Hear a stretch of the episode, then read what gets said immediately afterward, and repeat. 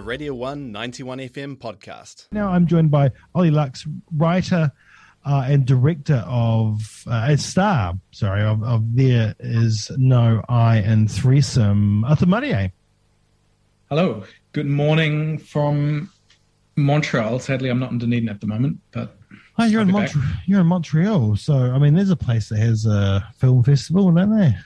Yeah, yeah, not not at the moment. I'm sort of just just passing through, but I I was I was planning to come back, and then you know, pandemic mm. came back, and uh, suddenly coming back for the film festival didn't seem like a good idea when Auckland is closed down and the rest of the country is in half capacity, and yeah, it's I mean it's really heartbreaking, but um, I've I've decided to come back uh, a bit later because I sort of met someone overseas, and anyway, I'm, I'm taking a whole lot of story. That's front, fine. Front, front, loading a whole lot of story there.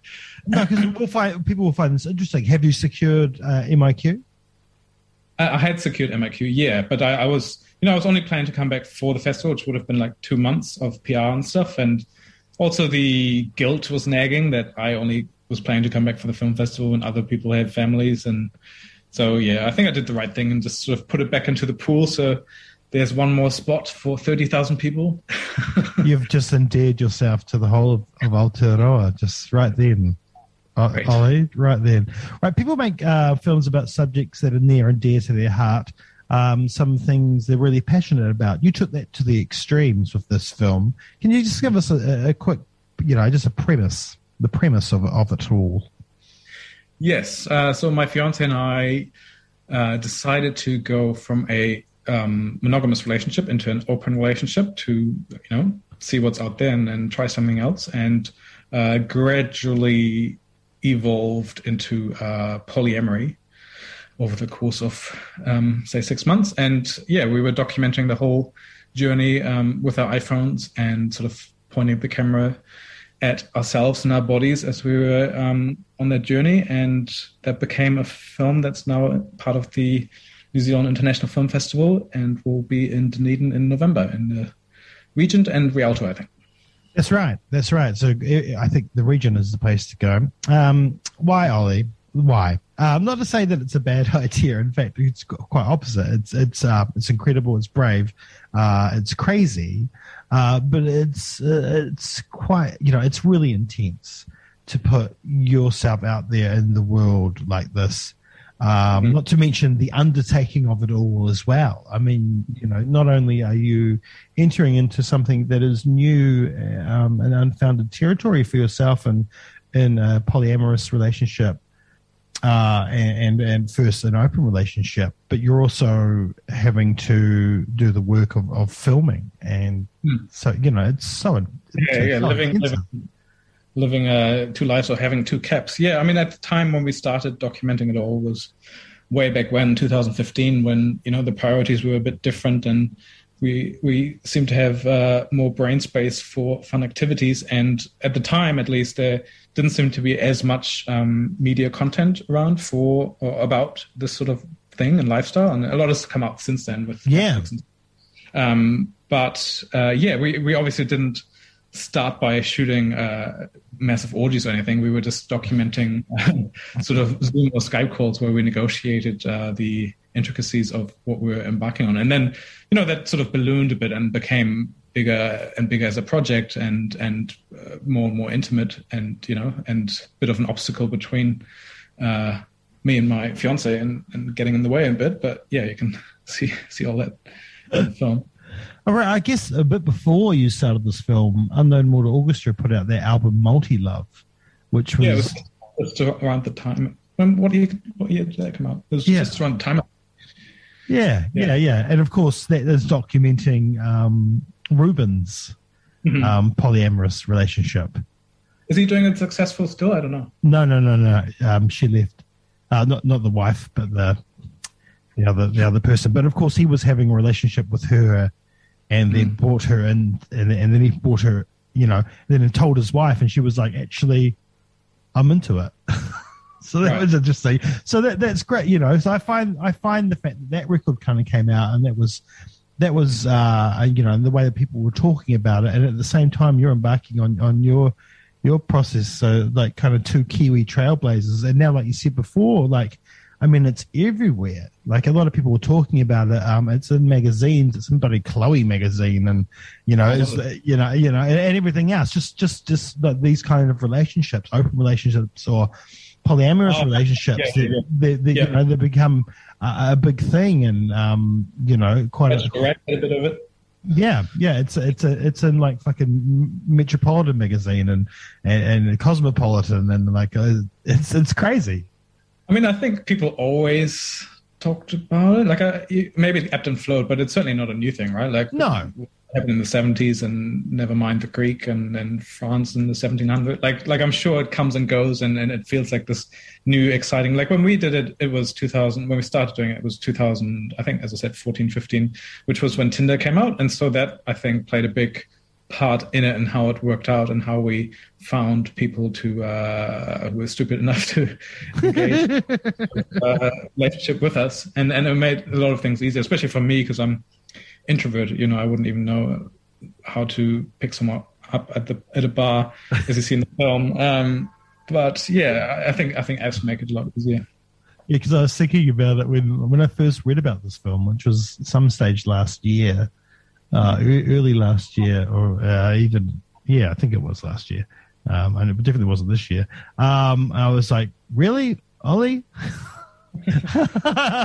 Was, uh, and now like the film is it's finally playing here at home and it's been you know and it's been a while because it's, it's been out there for a bit now but how do you feel about it knowing you know because i know we know each other and we're not close friends but we're acquaintances and stuff you know we get we get on and you know how do you feel that about the fact that i'm seeing the film or this other person that you know yeah you know all these people Yeah. that you know and it's not necessarily your best friends either it's Right. like people just that you know in passing that all these people are seeing this intimate side of you Yeah, I mean, I weirdly I don't I don't think about it too often. That was sort of never really at the forefront of my mind. I I, I sort of just knew it was a good story, and being a Yeah. filmmaker, it happened to be in my own life, you know. So it was just a matter of turning the camera around, and then uh, because I have been making films um, since finishing the science communication degree in Dunedin in 2010.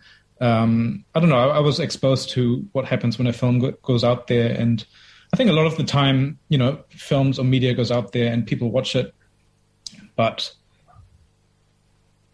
like they forget it as well. Like I, I, I never once thought that you know whatever I put out there would have a long term uh, negative effect on me as a private person. Um, and I mean, so far it hasn't. So I, I never had an issue with putting any of that stuff out there. And and if anything, being in New Zealand and Dunedin as someone who grew up, you know, I grew up in Germany for 20 years, but my mum's Indian, and so I've got a natural uh, sort of exhibitionist in me that you know shares his nudity and his uh, vulnerability, emotional landscape.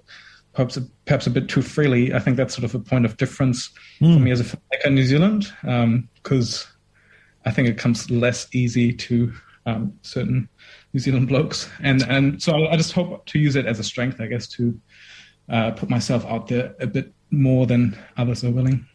Well, I mean, I always, you know, there's been the free the nipple movement and all that kind of stuff, which is bloody incredible. But I say free the penis. Yeah, it's I mean, just, it's just a bit of skin. I'm doing my part, Jamie. I'm, I'm out there. In the Regent on a massive screen, bigger than it. You know what just happened? I I was uh, googling. I was not on my laptop, and, and I was on my partner's laptop, and uh, I can't remember why I was googling my name, which I don't. I swear I don't often do. But um, going down the list, there was a website that um, has you know those screenshots of male actors or performers in films, and just just sort of collates them, puts them all on the website. And I was on there. I was like, what? screenshots of threesome and and even clips and put it on the website. And I tried to find the email address to uh, email them and send them like a whole lot more photos because they may as well have a lot more. I was so stoked, and finally, my Willie made it onto the internet. You've made But it. I- yeah, funded by the Film Commission. Yeah, yeah, yeah, that's right. That's right. Um, What a so proud that we managed to get money from the film commission with that sort of content. Not especially the New Zealand Film Commission. Um, right, there's there's lots of filming. I mean, it's five years worth of filming. How was editing? Uh, yeah, editing was probably the most fun part, um, but also quite confronting. You know, seeing uh, yourself captured of various points in your life, and that being in stark conflict with the way you see yourself internally. You know, you I think of myself as quite smart and so on, and then you watch yourself argue or, or, or, talk, and you just sound like an idiot. And suddenly you you become quite humble. You you sort of take your self worth down a few pegs, and that was definitely good. I think, like just sort of reviewing footage from years ago a few times um, reminded me of uh, some of my character flaws and some of the idiotic things I say or do, and uh, I think you know, having watched it a few times, it's sort of really stuck, and I have become a better person in certain behaviors. You know, I, have sort of rooted out certain certain things that I do, and try to not put my work over my personal life again. Mm. Yeah, I mean, I can, I can, I can, in a way, I can recommend people document their lives for a month and then just put it away, and then look at it again in a year and sort of see how that is in conflict with the way you sort of think of yourself. And it's quite quite therapeutic, quite interesting. Yeah, it's funny because I remember like you and Wilbur with your mm-hmm. film, you came to blows. Yeah. you know, um, I think you need to stop doing films about people. You know, people. it's not working out that well. Right, right. Yeah, I, I, I, uh, yeah, I, certainly stopped uh, making a document of my relationships, so sort of romantic relationships. Yeah, oh, totally. Um, oh, and with you know, with the stopping, I mean, how many times did this project stop and restart, and like you know, and doubts within the project over those amount over that amount of years? Uh, yeah, I mean, we, um, as I said, we got support from the film commission, um, but that wasn't all smooth sailing. You know, it's it's it's a lot of work putting those applications together, and there's a lot of uh, roadblocks here and there. I mean, in the end, we succeeded and came through, but um, there were certainly times where it all looked questionable and sort of why did I throw my life away? You know, because I, I, as I said, I did put the film above my relationship, which is not something I'm proud of. But um, the idea that giving up on that relationship and not having a film to at least, you know, have something good come out of it was pretty. Uh, yeah, it wasn't great for my mental health at times, but um, we managed to persevere and, and see it through and um, yeah, I'm, I'm happy that we did. And how are you within yourself now? Have you gotten I'm good. those times? You good? Yeah, yeah, yeah. No, I'm, I'm great. I mean, it's it's it's weird because the film came out in the states in February, and the five years leading up to it, you know, while making it, my life was a little bit on hold because I hadn't really moved on from my like relationship because I was still making the film about it, and um, in a way felt weird trying new relationships in that period. And so now that the film's finished and out, um, I've caught up with like five years worth of living in 10 months and um, yeah, making a lot of big moves that are sort of age appropriate, but I'm I felt I'm a bit late to the party because my friends are settling down in Dunedin and having kids and getting married. So I'm sort of catching up on all that. You don't want to do that, mate. Kids are bad idea. yeah, let me tell you. Sorry, Chanel. Oh, to, sorry to my partner. No, I don't mean that. I don't mean that at all. I'm going to get in trouble. Uh, like I, I don't know. I've, you know, I've tried polyamory, open relationships, and being a bit more outgoing. But in the end, I think I'm quite introverted, and contrary to what you might believe from the film, I'm actually quite private and and don't overshare socially on social media. But uh, so I'm, I'm just looking to make my own little uh, kingdom um, build that up slowly. There goes the king. There's the kingdom thing, like using an old film in there too. Um, now, how? Just quickly um, before we go, I just want to know when you when you got the you know the Sundance thing and HBO and Warner, how did that feel?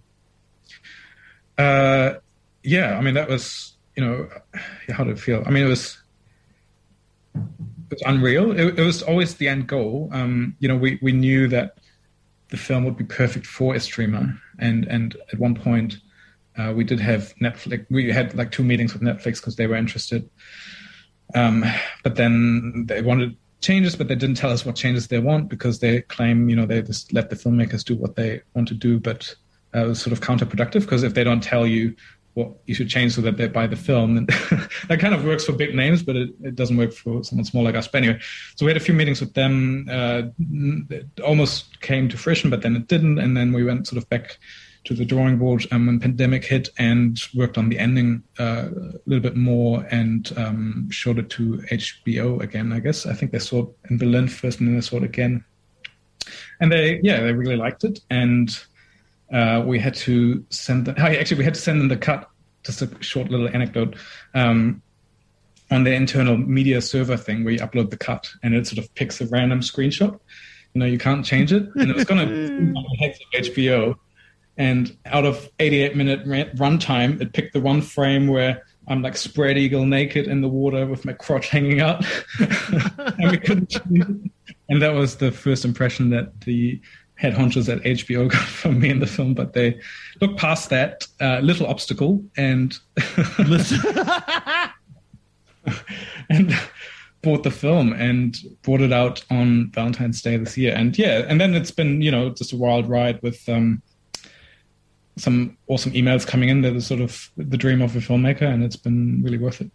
Yeah, amazing. Well, well done. Uh, it's it's a great film. It's um, it's an interesting watch. It's a hard watch. It's um, it's a true tale, um, and um, I hope I hope it doesn't put other people off experimenting themselves. No, yeah, I mean, I, I, I definitely think it's a cautionary tale of what not to do if you want yeah. to be open relationship or polyamorous. You know, there was a bit of backlash from the poly crowd, which is fair enough, I guess, in certain regards. But like, it's it's a story about a, a couple that tries to be in an open relationship or polyamorous. It's not a document. It's not an ob- objective documentary about polyamory. So take out of it the lessons that you need to do your own experimenting. I guess. Yeah, that's right. That's right. Hey, well, um, thank you so much for joining us this morning.